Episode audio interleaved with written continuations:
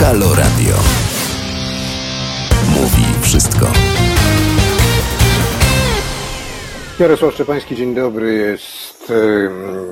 Jesteśmy na antenie Halo Radia. Gościem programu jest pan Robert Drahál, matematyk, wykładowca Collegium Civitas. Napisał pan, że powodem zwycięstwa PiS-u w kolejnych wyborach nie jest tylko 500+ i inne populistyczne działania, ale przede wszystkim poziom edukacji społeczeństwa. Ja sobie pozwolę przeskoczyć do swojego felietonu, który na antenie Halo Radio był do wysłuchania parę tygodni temu, w którym powiedziałem, że wszystkie dyskusje o programach szkolnych, o kształcie szkoły, o samodzielności dyrektorów, samodzielności nauczycieli, możliwości kształtowania przez nich sposobów nauczania, samodzielności w podchodzeniu do programów i podstaw programów najczęściej interesują nauczycieli, pracowników oświaty, niewielką grupę ludzi zajmujących się oświatą, no i ewentualnie rodziców, którzy mają dzieci w szkole. Pozostałych ten temat nie interesuje. Było to widać nie tylko w czasie ostatnich destrukcji polskiej szkoły wprowadzanych przez Zalewską i przygotowywanych przez Czarnka, ale też i w czasie dyskusji o puszczeniu do szkół sześciolatków. Interesuje to tych, którzy mają dzieci w szkole lub będą mieli je za chwilę. Pozostałych ten temat nie kręci, nie grzeje, bo co ich to tak naprawdę obchodzi. Albo nie mają dzieci, albo już je wychowali, poza tym po co kopie kruszyć, kiedy można zająć się czymś innym. W pana tekście, który jest opublikowany w magazynie Gazety Wyborczej, zwraca pan na to właśnie uwagę, że na wszystkie rządy, które po 1989 roku tak naprawdę zaniedbywały sferę szkolnictwa i nauki, że brakuje interdyscyplinarności, wiedzy, że po prostu nie wiadomo, że to się łączy, że są nowe dziedziny. Jest to strasznie smutne. Robert Drahál. Tak, to jest smutne, ale to jest niebezpieczne jednocześnie, dlatego że ja od lat forsuję tezę, zresztą nie muszę jej forsować, ona jest oczywista zupełnie, że edukacja, nauka, zarówno ta nauka przez duże N, instytuty naukowe, programy badawcze, Nobel z jednej strony, a z drugiej strony nauczanie od pierwszej klasy szkoły podstawowej. Jest to najlepsza inwestycja liczona w sposób czysto giełdowy, powiedziałbym, czysto rynkowy. Nie ma lepszej inwestycji niż edukacja, tylko pytanie, kto jest inwestorem. Czy osoba pojedyncza, osoba prywatna, czy cały organizm państwowy? Otóż jeżeli... Ale to ja sobie pozwolę zwrócić uwagę na jedną rzecz. Jeżeli mamy, zgodnie zresztą z zapisami w Konstytucji, szkolnictwo powszechne, które jest formalnie bezpłatne, to znaczy, że ono jest płacone z naszych podatków. My, płacąc podatki, płacimy na szkoły, płacimy na edukację. Czyli to my inwestujemy w przyszłość? Tak, my inwestujemy. Oczywiście, że my inwestujemy. Całe społeczeństwo inwestuje. To jest troszeczkę tak, jakbyśmy powierzyli nasze fundusze na przykład doradcom inwestycyjnym, prawda? Czy jakiemuś funduszowi inwestycyjnemu i oczekiwali, no może nie zawsze w sposób roztropny, ale oczekiwali jakichś wymiernych rezultatów finansowych. A tutaj, jeżeli inwestujemy pieniądze z podatków w edukację, to oczekujemy dużo wyższego wzrostu, może tak, wzrostu w określonym przedziale czasu świadomości społecznej. To znaczy oczekujemy, że jakaś taka, nie wiem, średnia ważona, czy średnia arytmetyczna, czy nie wiem jeszcze jaka, geometryczna, harmoniczna, którą sobie tam ewentualnie chcemy, to weźmy. Mianowicie ona będzie coraz wyższa, że będziemy społeczeństwem coraz bardziej dojrzałym, coraz bardziej nowoczesnym, coraz bardziej racjonalnym, myślącym w kategoriach naukowych. To oczywiście nie eliminuje jakiegoś irracjonalizmu, jakiejś mistyki, jakichś poszukiwań, powiedzmy, no, artystyczno, nawet i religijnych, ale przede wszystkim ten background naukowy. Bardzo ścisły od pierwszej klasy szkoły podstawowej. Ja o tym piszę, od lat o to walczę. Dlaczego nie jest to tak, że na przykład logika w tej chwili już głównie matematyczna jednak, no bądźmy szczerzy, z całym szacunkiem dla innych obszarów logiki, które też są uprawiane, to jednak matematyczna logika winna być, moim zdaniem, obecna w sposób bardzo oczywiście przemyślany, w sposób mądry, w sposób przystępny szalenie i już od pierwszych lat nauki w szkole podstawowej, na zasadzie przykładów, anegdot, zagadek. Obiecałem sobie, że wspomnę o tym, nie piszę w artykule, bo artykuł ma określoną objętość. Gazeta Wyborcza wydawała takie bardzo fajny dodatek, który się nazywa, wydaje chyba nadal, Na pamięć. I tam są zagadki logiczne, jakieś takie właśnie łamigłówki. A co stoi na przeszkodzie, żeby nasze programy trochę czerpały z tego obszaru takich właśnie logicznych problemów na miarę umysłu oczywiście danego dziecka czy danego młodego człowieka. No, trzeba wchodzić po drabinie, szczebelek po szczebelku, nie od razu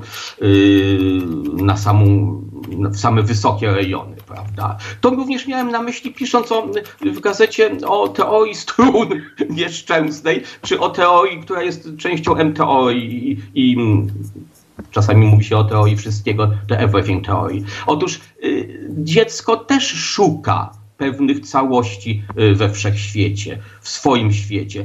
No nie może zostać samo, prawda? Teraz zostaje... A dziecko bardzo często, bardzo to szybciej rozumie, niż rozumieją to dorośli, bo dziecko szybciej składa, że coś jest czymś i coś można połączyć z czymś i z tego powstaje... No, przykładowo zamek z piasku, tak? Jeżeli połączamy trochę wody, trochę piasku, trochę roboty tatusia i z tego powstanie zamek z piasku. Ale tego się później w szkole nie kontynuuje. Jest fizyka, jest, za przeproszeniem, religia, jest historia, język polski albo jakiś inny, jest geografia i nic wspólnego z tym, nic to nie ma wspólnego jedno z drugim. Dokładnie. To jest dramat. Dokładnie. Dokładnie. Natomiast proszę zwrócić uwagę, że przecież najbardziej spektakularne sukcesy naukowe ostatnich, ja wiem, kilkudziesięciu, kilkunastu lat i perspektywy na przyszłość wiążą się właśnie z pojęciem interdyscyplinarności. Nowotwory, onkologia. Przecież tutaj największe nadzieje wiąże się, zawsze jak mówię to osobom, które nie są w temacie, to są zadziwione, w matematyce. W budowie genomów, w tych wszystkich zagadnieniach, nie chcę wchodzić w szczegóły oczywiście, ale powiązanie wydawałoby się do niedawna, czy powiedzmy kilkadziesiąt lat temu, czy nawet kilkanaście, no jednak nieco odległych dziedzin. Tymczasem one zachodzą na siebie, łączą się. W zasadzie nauka i wszechświat jest całością. No chyba, że chcemy koniecznie to szatkować na własny użytek, robiąc szufladki, prawda? Zamykając coś w szufladce i koniec. No ale jak zamkniemy w szufladce, to prościej będzie delikwenta trzymać w tej szufladce z tą jego zaszufladkowaną wiedzą i łatwiej będzie powiedzieć mu, masz głosować na tych, którzy ci dadzą 500+. Oczywiście, że tak. Oczywiście, że tak. Mało tego, klucz mu zabieramy, który służy do tej szufladki, którego się używa tam. Jak już tam wejdzie, to ma tam siedzieć i nie ma tam siedzieć, oczywiście. Możemy mu nawet wymościć tą szufladkę w miarę wygodnie. Będzie miał tam miękko, ciepło i w miarę fajnie. To już jest niebezpieczne, bo dochodzimy prawie do ciepłej wody w kranie. A w końcu... Pamiętna ciepła woda w kranie była bardzo krytykowana, nie wiem czemu. Zresztą. No, ciepła woda to jeszcze nie luksus absolutny. No właśnie. Prawda, to jeszcze nie luksus absolutny. Ale ja mówię o takich podstawowych rzeczach, no pracować, odpocząć, nie wiem, no odpocząć w sposób zupełnie schematyczny i następny tydzień pracy. Dzieci bardzo często wychodzą poza ten schemat, szukają wytłumaczenia, poznania pewnych, boję się użyć tego słowa, absolutu. Ale niestety szkoła nie daje backgroundu naukowego, źle mówię, racjonalnego, racjonalistycznego. Tylko idąc do szkoły, dziecko, ja mam takie marzenie. Młodzi ludzie przebierają nogami, bo za chwilę będą w szkole z radości. No tak było, jak szli do szkoły po pandemii teraz. No. Przebierali, bo chcieli iść, żeby się spotkać. Tak, Tak, ale niechżeż to będzie jedno i drugie, to znaczy szkoła jako miejsce, gdzie mam pewne doznania, poznaję nowe rzeczy, cieszy mnie to, sam uczestniczę w tym poznaniu. Prawda? Jeżeli idę złą drogą, to mam bardzo mądrego przywódcę, przewodnika, który mnie z tej złej drogi sprowadzi, pokaże, a może nie ta, a może ta i jeszcze jakaś, prawda? No, czy tak wygląda... Tak, ale jak pokaże jedną drogę, drugą drogę, trzecią drogę i potem na koniec powie, wybieraj, młody człowieku, która z tych dróg ci się najbardziej podoba, i teraz udowodni czy uzasadni tu nam, kolegom w klasie, dlaczego akurat tą drogą chcesz iść, a nie tamtą. No to przecież jest jakieś dramaty, ale to dramatyczne jest, bo nie można takim społeczeństwem kierować, sterować. No, całe życie jest dramatem do pewnego stopnia, prawda? Młody człowiek wychodzi ze szkoły, czy student kończy dany fakultet, no i też styka się z różnymi aspektami życia. Nie, ja mam na myśli coś troszkę innego. Po prostu niechżeż nauka będzie tym, czym w istocie jest. Dyskusją, rozmową, wspólnym poszukiwaniem, wspólnym dochodzeniem do prawdy. Oczywiście możemy dyskutować, czym jest prawda, począwszy od Poncjusza Piłata, skończywszy na Tarskiego definicji prawdy, prawda? Ale to jest osobny temat zupełnie. Osobny temat. Natomiast poszukiwanie prawdy... Zawsze się można zatrzymać na Tischnerowskiej prawdzie. Można też. Tak, na tej tak. Na tej to zawsze. No może tylko dla pierwszoklasistów byłbym tutaj ostrożny z tym cytatem księdza profesora Tischnera. Obawiam się, że oni mogą szybciej znać ten cytat, niż nam się wydaje. No ale też może tak być. Ale pewnie nie z lekcji religii. No tak, tak, na pewno. Mhm. To na pewno nie. Jeżeli w ogóle ksiądz profesor Tischner jest obecny tam na tych lekcjach. Nie wiem, nigdy nie byłem. Natomiast wracając do tych poszukiwań. Otóż ja o tym piszę, pozwoliłem sobie napisać, że szkoła nie może uczyć, nie może być po coś. Oczywiście tak, ale przede wszystkim radość poszukiwania. No to, o czym bardzo wyraźnie Einstein mówił kilkadziesiąt lat temu. Mówił o Poincaré, o tym, co mówi wielki uczony Poincaré, mianowicie, że na pierwszym miejscu jest radość poznania. I potem dopiero są jakieś aplikacje, jakieś zastosowania. Tak szczerze mówiąc, ja pamiętam, że zawsze mnie wbijano do głowy, i bardzo słusznie, Algebry Boole'a, na litość boską, przecież to były zupełnie abstrakcyjne twory. Kiedyś, kiedy to tworzył Boole. W tej chwili, no przecież wszystko na tym bazuje, prawda? Ale mało tego, weźmy na przykład teorię liczb. No znowu ktoś powie, no to jest hobby jakieś, prawda? Jeszcze lata 20. XX wieku.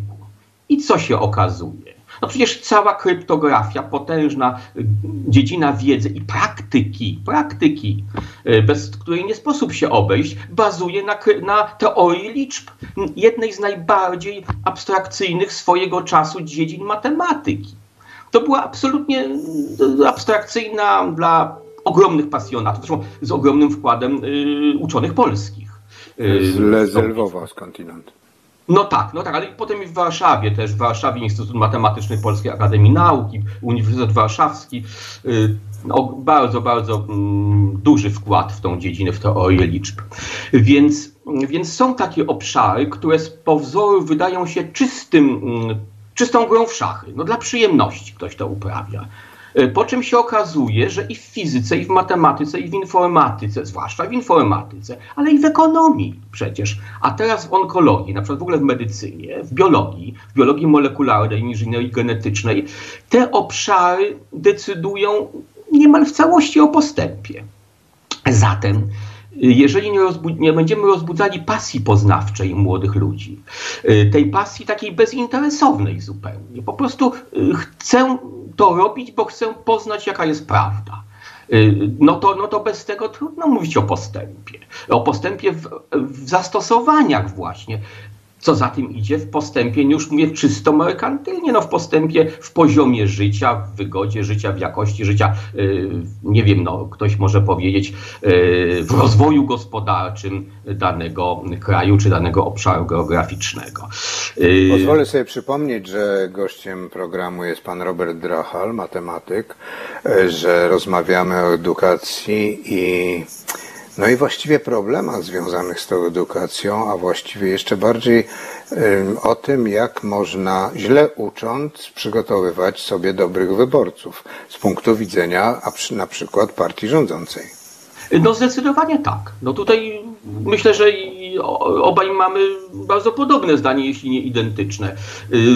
I otóż ja się bardzo boję tego, co... Znaczy, uczyliśmy w tej chwili w sposób umiarkowanie niedoskonały. Pomijam oczywiście najlepsze szkoły w Polsce, bo to jest osobna bajka. Najlepsze, jest taka grupa szkół. Czy ona jest liczna? Nie wiem. Nie chciałbym, bo co to znaczy liczna albo nieliczna. Natomiast no, boję się tego, co będzie w przyszłości. Ja się tego bardzo obawiam. Ja się pytam tak. No dobrze, to w takim razie na rynku pracy, powiedzmy bardzo praktycznie na rynku pracy, jak sobie po pomysłach reformatorskich, o jakich słyszymy, jak sobie wyobrażamy konkurencyjność naszych absolwentów? No ja nie bardzo sobie wyobrażam. No będą nauczeni na przykład, będą mieli 5 z fizyki czy 6, bo już się zgubiłem, za moich czasów była 5, będą mieli załóżmy 4 z historii i na przykład będą mieli jeszcze jakieś inne dobre stopnie, ale żeby cokolwiek jedno z drugim połączyć, to już będzie problem. Nie będą potrafili połączyć... No właśnie, historii z literaturą, literatury z historią, no, czyli inaczej mówiąc, nie będą potrafili wyciągać wniosków z czegokolwiek. Ja o tym też pozwoliłem sobie napisać, to też mówię o tym od dawna. Otóż jest kilka obszarów, powiedzmy z matematyki... Znaczy nie chcę być źle zrozumiany, ale wydaje mi się, że rozmawiamy o tym, o czym już starożytni Sumerowie też pisali. Czyli o tej wiedzy, która jest potrzebna, żeby ludzie się rozwijali i żeby społeczeństwo się rozwijało. No ale wróćmy do czasów dzisiejszych. No więc boję się, że to, co będzie, nie wiem, za pół roku, za rok, jeżeli te pomysły wejdą w życie, no to ja przytaczam przykład Andrew Wilesa, który udowodnił wielkie twierdzenie Ferma. Udowadniał je, o ile dobrze pamiętam, na kilkudziesięciu, czy nie na 100 stronach, nie wiem jakiego formatu, ale pewnie zbliżonego do A4. No dobrze, ale co z tego wynika? No, to była właśnie ogromna ciekawość i pasja uczony brytyjski. Sprawa znana sprzed kilkunastu bodajże lat, z lat 90. jeszcze. No ja się pytam, czy to jest ten kierunek, jaki jest jasny i świadomie przyjmowany przez współczesną szkołę? No nie. Po prostu to jest troszeczkę tak. Może ja troszeczkę przesadzam, niemniej. Nauczyć się, wkuć, zdać, oczywiście na jak najlepszą ocenę, po czym zapomnieć. I jeszcze napisać dobrze test. Bo no tak, jest... tak. Testomania to jest też taki troszeczkę wytwór. Czasami testy są, no one czasami się przydają, ale to nie może być reguła oczywiście, prawda? Druga rzecz, która mnie też być może jestem jakoś odosobniony w moich poglądach. Mianowicie chodzi o sprawy sztuki, nauki humanistyczne. No ja sobie nie bardzo wyobrażam, o tym pozwoliłem sobie wspomnieć jako o przykładzie. Mamy Panny Dworskie Velázqueza, prawda? Słynny obraz barokowy. No i teraz tak, albo oglądamy cały obraz i dyskutujemy o nim, rozmawiamy, zachwycamy się bądź nie, to zależy od nastawienia widza, ale możemy wziąć fragment i omawiać. Jeżeli możemy wziąć fragment, nie wiem, Gombrowicza, jeżeli możemy wziąć fragment Prusta, zgoda, bo to jest ogromne dzieło, wielotomowe, prawda, w poszukiwaniu straconego czasu. Ale jeżeli bierzemy fragment, to nie oczekujmy, że my poznaliśmy istotę utworu. czy poznaliśmy filozofię, artyzm danego autora. Napisałem, bo to jest mi bliskie, pianistyka, napisałem o akurat bardzo popularnym pierwszym temacie z trzeciej części koncertu fortepianowego C-moll Rachmaninowa. On jest nucony przez wiele osób, nie wiem, gdzieś tam usłyszeli w tramwaju, prawda, sobie nuci. No tak. Tylko że jeżeli tak będziemy traktowali na przykład Rachmaninowa, no to my nic o nim nie wiemy. Nic o nim nie wiemy. Musimy przesłuchać całe trzy części koncertu, prawda, pierwszą, drugą i trzecią, może ze kilka razy, i wtedy my wiemy, kto to był Sergiusz Rachmaninow, a nie jeszcze najlepiej posłuchać w różnych wykonaniach, żeby zobaczyć różnicę. No, w różnych wykonaniach, tak. W różnych wykonaniach, oczywiście. Jak najbardziej. Wtedy będziemy mieli apetyt na trzeci koncert, demol w doskonałym wykonaniu Horowica, prawda? I tak dalej, i tak dalej. A jak Horowica posłuchamy jak wykonuje Rachmaninowa, to zaraz zaczniemy słuchać Horowica i już się od niego nie uwolnimy prawdopodobnie. No. Tak. Więc nie, ja wychodzę z założenia, że może mniej robić. Może nie musi być tak dużo utworów literackich. Ale niechżeż to będzie robione bardzo, bardzo głęboko. Jestem też zdania, że bardzo pożyteczne są, byłyby liczne projekcje filmów i to z historii kina. No proszę sobie wyobrazić, że ja jakiś czas temu pytałem o Bergmana, o Felliniego. Nic. No niestety, nic. No. Rozumiem, że to były pytania zadane w szkole filmowej. Nie, to były pytania zadane w liceum. Moim znajomym, miłym zresztą i serdecznym. No. No teraz może jest lepiej, ponieważ pozwoliłem sobie jakoś o tym opowiedzieć. No ale to jednak jest klasyka kina, prawda? Słynne schody Eisensteina. No to klasy humanistyczne, prawda? Humanistyczne. No tak, ale te schody można też matematycznie potraktować. Już nie mówię o tym, że licząc te schody albo licząc ile schodów spadał wózek z dzieckiem, tak. Ale to też jest przełożenie proste. Tak. No więc jeszcze mówiąc o tym, bo myśmy taki ważny temat, znaczy wydaje mi się, że istotny temat podjęliśmy, mianowicie argumentowanie. No niestety to jest troszeczkę tak, że jeżeli ktoś, co do kogo wydaje nam się, że jest autorytetem, wydaje nam się, powie, że 2 + 2 równa się 4 w systemie dziesiętnym, no to oczywiście my to przyjmujemy jako prawdę wiary. Natomiast jeżeli ale czy jeżeli ktoś nam powie, że nikt nam nie będzie mówił, że białe jest białe, a czarne jest czarne, to też to przyjmiemy jako prawdę objawioną? Nie, tego nie... Znaczy, ja się bardzo boję, że i takich wielbicieli bym znalazł gdzieś. No. Ale nie mam takiego doświadczenia, szczerze mówiąc. Trudno mi się wypowiedzieć. Natomiast wracam do czego? Wracam do tego, że doszliśmy do tego, że nie jest ważne, co mówi nasz autorytet, rozmówca, nie wiem, wykładowca, prelegent, tylko ważne jest, kto to mówi. No to politycznie jest szalenie interesujące i powiedziałbym niezbyt korzystne, prawda? No bo jak? No, jeżeli ktoś będzie nam mówił rzeczy, które absolutnie nie mają pokrycia w racjonalnej argumentacji, no ale my mu bardzo wierzymy, no to my po prostu mu będziemy dalej wierzyć. No. Nawet jeżeli... Pewnie nawet nie zadamy sobie trudu sprawdzania tego. Dlaczego ja o tym mówię? Dlatego, że proszę sobie wyobrazić rzecz, która mnie od dawna interesuje. Mianowicie no jest pojęcie znane powszechnie teorii aksjomatyczno-dedukcyjnej. Prawda? Mamy definicję, mamy twierdzenia, a wcześniej mamy pojęcia pierwotne i mamy aksjomaty. No i ja czasami moim studentom pozwalam sobie wyobrażać różnego rodzaju geometrię, jakby to wyglądało, gdybyśmy się nie trzymali aksjomatyki Euklidesa. tylko byśmy na przykład ruszyli w podróż w wiek XIX, chcieli poznać osiągnięcia Riemanna, Łobaczewskiego, potem Minkowskiego i tak dalej, i tak dalej. No więc o co chodzi? Chodzi o to, że słuchacze jakby pierwszy raz się z tym stykają, że może być coś spoza takiego zdroworozsądkowego doświadczenia. No najprostszy przykład. Zadaję pytanie, czy istnieje zbiór wszystkich zbiorów?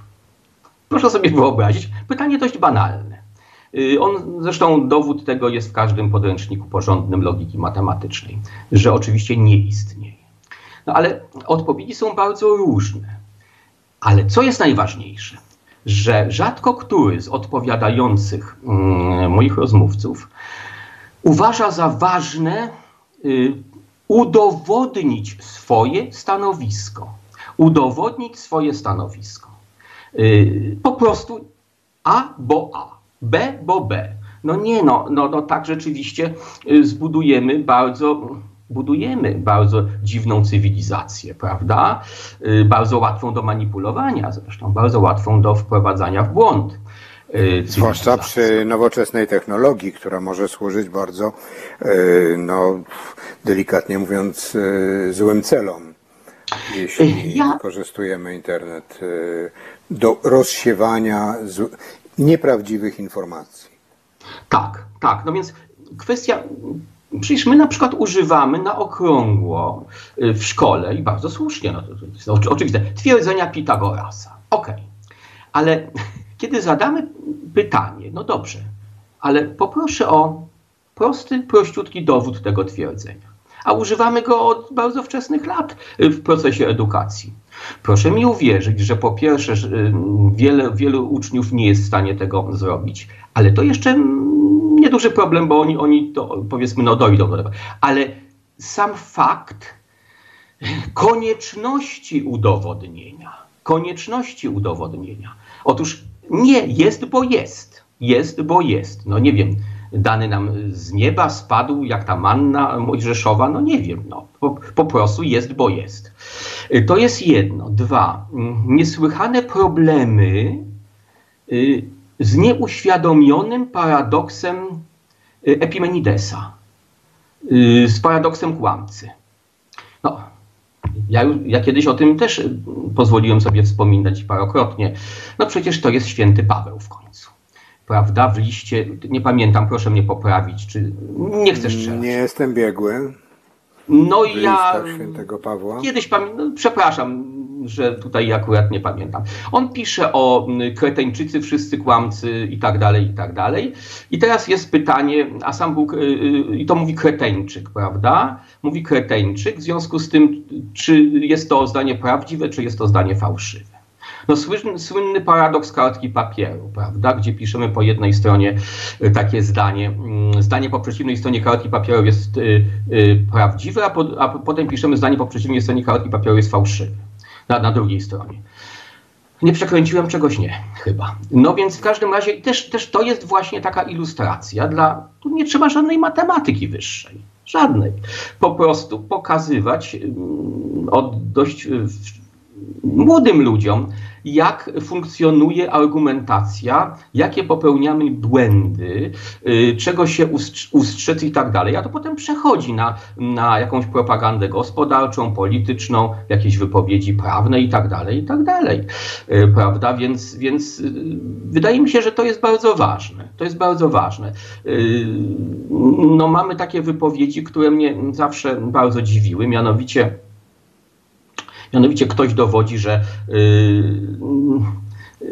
to dotyczy akurat mniejszości, że nie aprobuje twojego stanowiska, kiedy mówisz o równości wszystkich ludzi, prawa każdej z osób do wyrażania swoich poglądów. Dlaczego nie aprobujesz? Dlatego, że w miarę wolności wyrażania swoich poglądów mam do tego prawo. No jest to pomylenie języka z metajęzykiem klasycznym.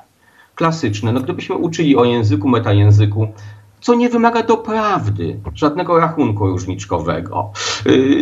No to nie wiem, no może trochę teorii mnogości, teorii zbiorów, która jest intuicyjnie szalenie dobrze przyswajalna przez młodych ludzi. No to myślę, że byłoby... Ale właśnie chyba bardziej ona jest intuicyjnie przyswajana, niż jakby powiedzieć, że dzisiaj się uczymy tego i tutaj zaczynacie słuchać o tym i o tym i o tym. I to wtedy ci młodzi ludzie zaczynają troszkę stawać okoniem. Nie, bo ja tego się nie chcę uczyć, bo to jest nudne i niepotrzebne do niczego. Ale jak pokażemy intuicyjnie, że coś zrozumieją, a później im powiemy, to właśnie dzisiaj rozmawialiśmy o tym i o tym. Tak, i to wtedy tak, to jest kwestia, tak. To jest kwestia popularyzacji, to jest kwestia pewnej pasji, uczenia, nauczania, tłumaczenia. Tym bardziej, że to nie trzeba chyba wielkich tutaj jakichś predyspozycji. Chwila refleksji, chwila zastanowienia. I to jakby się troszeczkę, to jest dość, myślę, gładko przebiega. Tym bardziej, tak jak mówię, młodzież, ale i dzieci są bardzo chłonne intelektualnie, naprawdę. Czy to jest szkoła podstawowa, czy dawne gimnazjum, czy obecne liceum i dawne liceum, to jest to podobnie. Ja myślę, że wielu z nich wraca do domu z pewnym niedosytem, ale niedosytem właśnie... i na pewno im ten niedosyt rodzice rozwiewają, rozmawiając z nimi, dyskutując i rozwijając w nich potrzebę rozwijania wiedzy. Przypomnę, że gościem programu jest Robert Drahál, matematyk, wykładowca Collegium Civitas. Rozmawiamy po prostu o polskiej szkole i polskiej edukacji. Proszę sobie wyobrazić jeszcze zupełny szczegół. Jednak ci młodzi ludzie kiedyś stają się pełnoletni, biorą kredyty, ubezpieczają się, wchodzą na rynek usług finansowych, prawda? I tutaj znowu mamy kolejny problem. Nie bardzo sobie potrafią poradzić z tym. Ja nie mówię o ludziach, którzy mają smykałkę matematyczną, którzy tym się zajmują, którzy mają wrodzone zdolności, nawet może kiedyś tacy, którzy nie interesowali się tym specjalnie, ale mają takie predyspozycje. Ale przecież są sytuacje takie, że stąd się biorą różne potem dość poważne problemy właśnie finansowe. Nie rozumieją pewnych instrumentów finansowych, z rynków kapitałowych, ale i z rynków prostych, rynków finansowych, prawda? To już taki szczegół jest jakby, ale wydaje mi się, że to jest też, i to są przyjemne elementy matematyki, elementarnej matematyki finansowej, też w zasięgu młodych ludzi, bo przecież tak naprawdę oni nie muszą się uczyć ani o kontraktach terminowych na litość boską, ani o opcjach czy innych opcjach na kontrakty, prawda? Nie jadą na giełdę nowojorską inwestować, tylko oni mają znać proste instrumenty, chociażby ciąg geometryczny, prawda? Nie jako twór czysto matematyczny, ale jak się go stosuje, gdzie on ma oczywiste i naturalne zastosowanie, prawda? Wartość bieżąca, wartość przyszła i tak dalej, prawda? To niektórzy nazywają to procentem składanym w niektórych bardziej prostych ujęciach, takich najbardziej prostych ujęciach. Ja tu troszkę już to trywializuję, bo to nie tak się nazywa w sposób fachowy, ale staram się w sposób taki bardzo, bardzo komunikatywny o tym wspomnieć. Pan wspomina w swoim tekście o takim porównaniu ucznia z pierwszej klasy liceum, który ma już mieć swoją specjalizację w dzisiejszej szkole, która jest taka, jaka jest. I że mówi pan wychodząc z ronda gwiaździstego, im dalej od ronda, tym trudniej przedostać się z jednej z nich na drugą. Jak człowiek jest wykształcony humanistycznie i ma jakąś podstawę wiedzy matematycznej, to jest w stanie później uczyć się pozostałych wszystkiego. Jeżeli człowiek tylko coś umie, to już nie pójdzie dalej. Ależ oczywiście, ja pamiętam sprzed wielu lat, ale Nie ten on żyje autor przecież, niedawno się nawet był łaskaw wypowiadać, Noam Chomsky, prawda, twórca gramatyki generatywnej, który, no to jest jakby takie troszeczkę właśnie na styku, nawet nie troszeczkę, bardzo mocno na styku matematyki, czy pewnych obszarów matematyki, logiki, matematyki, językoznawstwa, prawda? No więc ja wychodzę cały czas z założenia, co byśmy nie powiedzieli, ja teraz nie wchodzę w jakieś szczegóły, nie chcę, żeby to brzmiało tak, że ja bardzo precyzyjnie używam pewnych nazwisk i pewnych terminów, ale jest to w istocie tak, że wiek XXI jest wiekiem interdyscyplinarnych dokonań i wiedzy i kultury interdyscyplinarnej. To jest coś takiego, co ja często używam, takiego terminu kultura matematyczna. Przecież my nie musimy koniecznie wymagać od każdego absolwenta szkoły średniej, nie wiem, sprawnego całkowania. Zgoda. No ale pewnej kultury moglibyśmy wymagać, oczywiście wcześniej, przez wszystkie te lata, odpowiednio go ucząc, prawda?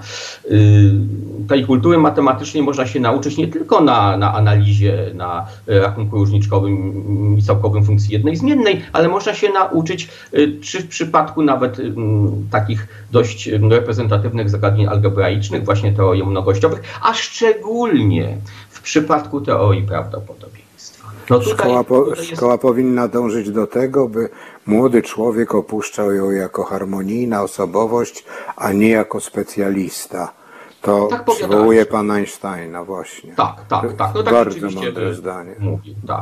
Tak. No i myślę, że to byłoby tym bardziej, że proces, żyjemy dłużej, dojrzewamy, znaczy uczymy się dłużej, więc może mamy trochę czasu na to, żeby jednak nie iść bardzo wąską ścieżką, tylko uczyć się dość szeroko do pewnego obszaru, a potem naprawdę może się wydarzyć coś niesłychanie spektakularnego, kiedy będziemy musieli sięgnąć do jakiejś innej dziedziny wiedzy, prawda? Proszę sobie przypomnieć wydarzenia z pandemii, kiedy to jednak pewne prognozy były udziałem zespołów matematyków, czy to w Polsce, czy poza Polską, prawda?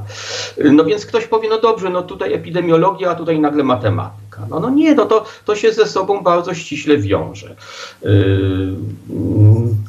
Także interdyscyplinarność jest naprawdę, moim skromnym zdaniem, jest bardzo ważnym elementem współczesnego procesu edukacji. I ja się do tego pańskiego skromnego zdania bardzo przychylam i bardzo się cieszę, że możemy o tym rozmawiać, bo taki najlepszy przykład według mnie jest, mieliśmy takie wyśmienite technika poligraficzne, kształcące drukarzy, poligrafów, ludzi znających sztukę drukarską, towarzyszy drukarskich. I nie mówię o tym dlatego, że w dawnej drukarni Ekspresu Wieczornego siedzi Kaczyński z PiS-em, ale o tym, że cała ta umiejętność tych ludzi wykształconych, techników drukarstwa, towarzyszy sztuki drukarskiej, po prostu poszła w świat, bo się zmieniły techniki drukarskie. Techniki, oczywiście. I w ogóle oczywiście. Tam oni nie mają, w ogóle nie wiedzą, do czego służy ich wiedza, którą oni mieli, w której byli dobrzy. Tak. Takie przykłady pewnie gdzieś jeszcze też by się znalazły, ponieważ rozwój nauki jest niesłychanie dynamiczny i rozwój zastosowań, prawda, i techniki jest niesłychanie dynamiczny.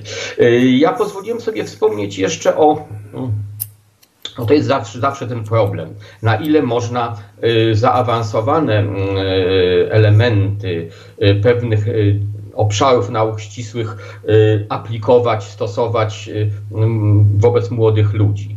No pozwoliłem sobie na przytoczenie przykładu, który wiąże się ze starożytnymi papirusami, prawda?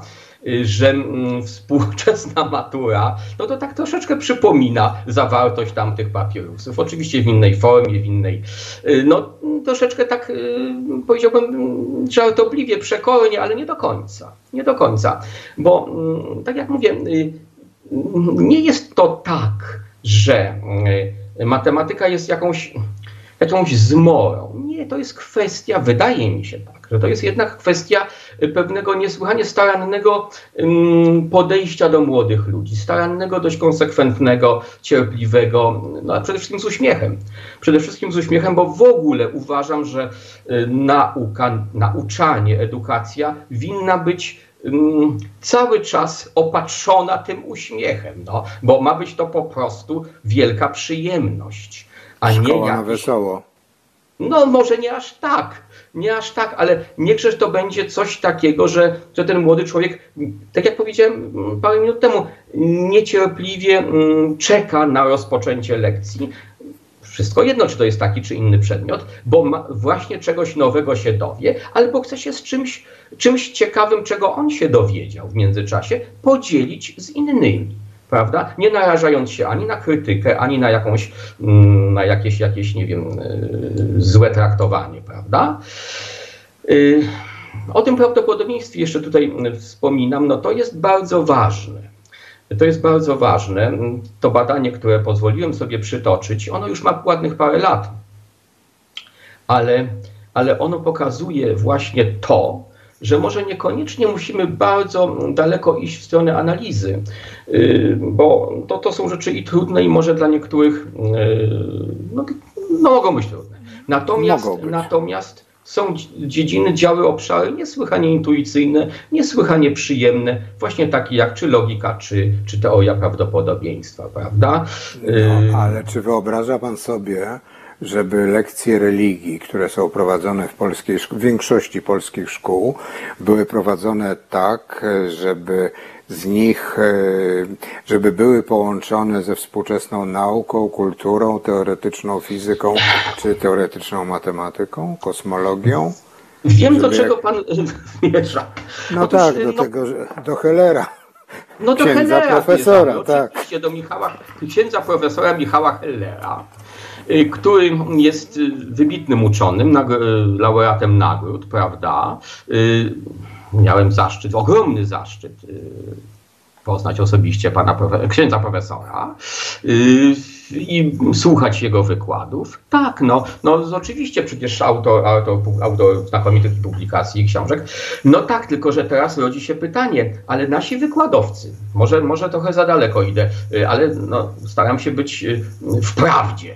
Mianowicie, czy nasi wykładowcy w tych iluś tysiącach szkół, wykładowcy lekcji religii, czy oni też mają za sobą lekturę księdza profesora Michała Hellera? No. Jak się założę, że 95% nie będzie w ogóle znało takiego imienia, nazwiska i jeszcze do tego potrafiło dodać, że to jest ksiądz profesor, to podejrzewam, żebym się nie pomylił, ale nie sprawdzimy. No pewnie jest taka racja, to rzeczywiście, rzeczywiście tak jest. Tak, jeżeli ja, tak jak mówię, jest to ich znakomity popularny, jeżeli mogę ocenić, to kimże w końcu jestem, że pozwalam sobie oceniać księdza profesora Hellera, ale jest rzeczywiście ich znakomitym popularyzatorem i bardzo wnikliwym uczonym. Ale to jest jedno, Młodzi ludzie, myślę, że zwłaszcza ci najzdolniejsi, a także i ci w wyższych klasach, mówię o liceum na przykład, oczekiwaliby ewentualnie czegoś takiego. Ja nie mówię, że dokładnie tego, bo do tego trzeba też jakiegoś przygotowania, ale jakieś popularne ujęcie, tego chyba jednak nie dostają wszędzie, jeżeli gdziekolwiek. Mamy jeszcze 2 minuty do zakończenia naszej rozmowy, tak, niezwykle ciekawej, którą moglibyśmy, sądzę, kontynuować przez następne 45 minut, ale pytanie moje jest, co powinno być kluczem do tego, żeby polska edukacja, polska szkoła była nowoczesna, a już nie mówię o tym, że reformy pana Czarnka będą ją cofały do średniowiecza, a przynajmniej do Gomułki, ale żeby ona była po prostu fantastycznie ciekawa.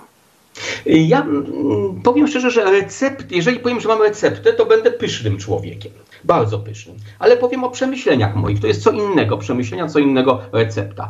Ja uważam, że po pierwsze trzeba podnieść status nauczyciela. To znaczy, ale nie chodzi tylko o sprawy materialne, te też, ale również większa swoboda, mniejsza sprawozdawczość, większa swoboda intelektualna. Ja jestem przekonany, że to się sprawdzi. To znaczy większa możliwość, większa swoboda kształtowania i programów, do pewnego stopnia oczywiście, kształtowania programów, wyboru podręczników, również być może aplikowania podręczników spoza podręczników szkolnych, pewnych popularno-naukowych książek, publikacji i tak dalej. To jest jedno. Większa swoboda intelektualna. Na litość boską przecież nie może być tak, że z całym szacunkiem, jakie by nie było ministerstwo, czy jakie by nie było kuratorium, wie najlepiej wszystko. No nie. To musi być, wydaje mi się, że przede wszystkim swoboda intelektualna. 2. Większe zaufanie w stosunku do uczniów. Jeżeli uczeń jest zainteresowany jakimś obszarem, oczywiście, że będą wyjątki, wszędzie są wyjątki w tak ogromnej liczbie osób. Niemniej, jeżeli jest czymś zainteresowany, to uczy się tego. Tak czy inaczej, ale słowo uczy się, przyswaja, poznaje. Staje się to jego pasją. Może tak, szkoła się staje jego pasją. Daj Boże, żeby tak było. No tak, i to jest konkluzja naszej rozmowy dzisiejszej. Uzdrowienie szkolnictwa jest najważniejszym zadaniem dla opozycji po przejęciu władzy. Jakoś tak mi się to bardzo zbiegło.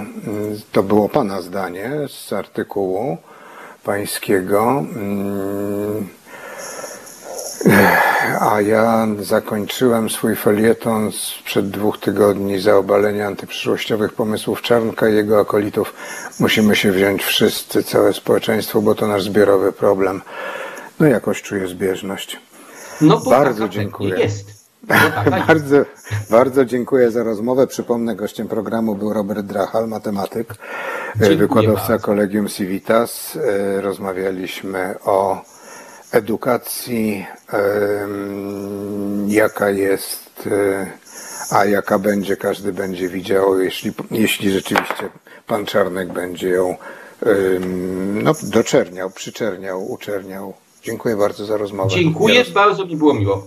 Jarosław Szczepański, dziękuję. Do usłyszenia. Wspieraj niezależne Halo Radio, które mówi wszystko. www.halo.radio/SOS. Dziękujemy.